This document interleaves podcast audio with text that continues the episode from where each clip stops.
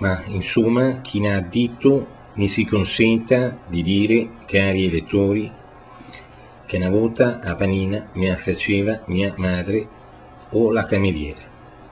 La panina, mi ricordo, cari amici, me la, me la facevo io personalmente, abitavo dalle parti di Piazza Cappello e mi ricordo che noi andavamo alla cantina.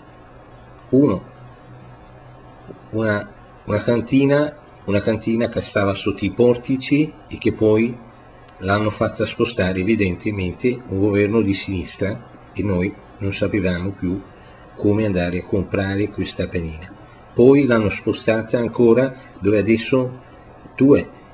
C'è quella pizzeria di fronte alla pizzeria, quella sotto Piazza Cappello, e noi andavamo, mi ricordo, con, come si chiama, quel bambino quegli altri bambini che giocavano con noi, mi si consenta, e che questa grande cantina è stata formativa e ci ha fatto fare il salto di qualità anche perché noi eravamo coscienti di essere dei bambini di una classe politica moderata, mentre invece Prodi, comunista, andava a farsi il panino da spena.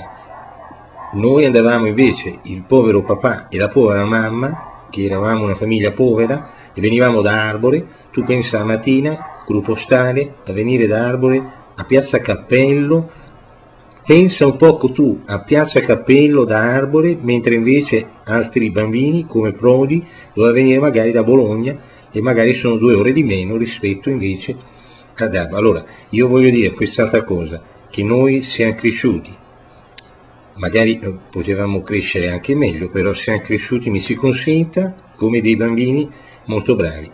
Alla discesa che l'acquedotto facevamo i go-kart con i cuscinetti di macchine e spesso e volentieri, come diceva mia nonna, Bucane, musica sempre, a rossazzato, il mio go-kart era quello che vinceva sempre, ma il premio lo devolvevamo invece dove c'era scritto a cantina a Di Luigi. Ed era lì che mi facevo il panino, ed era lì che adesso io vorrei ritornare insieme a te. Come sono andato? Cribio, mi sono scordato di parlare di Conizorro, mi si consenta la prossima volta di fare un'altra, un'aggiunta magari così vocale, una cosa al volo.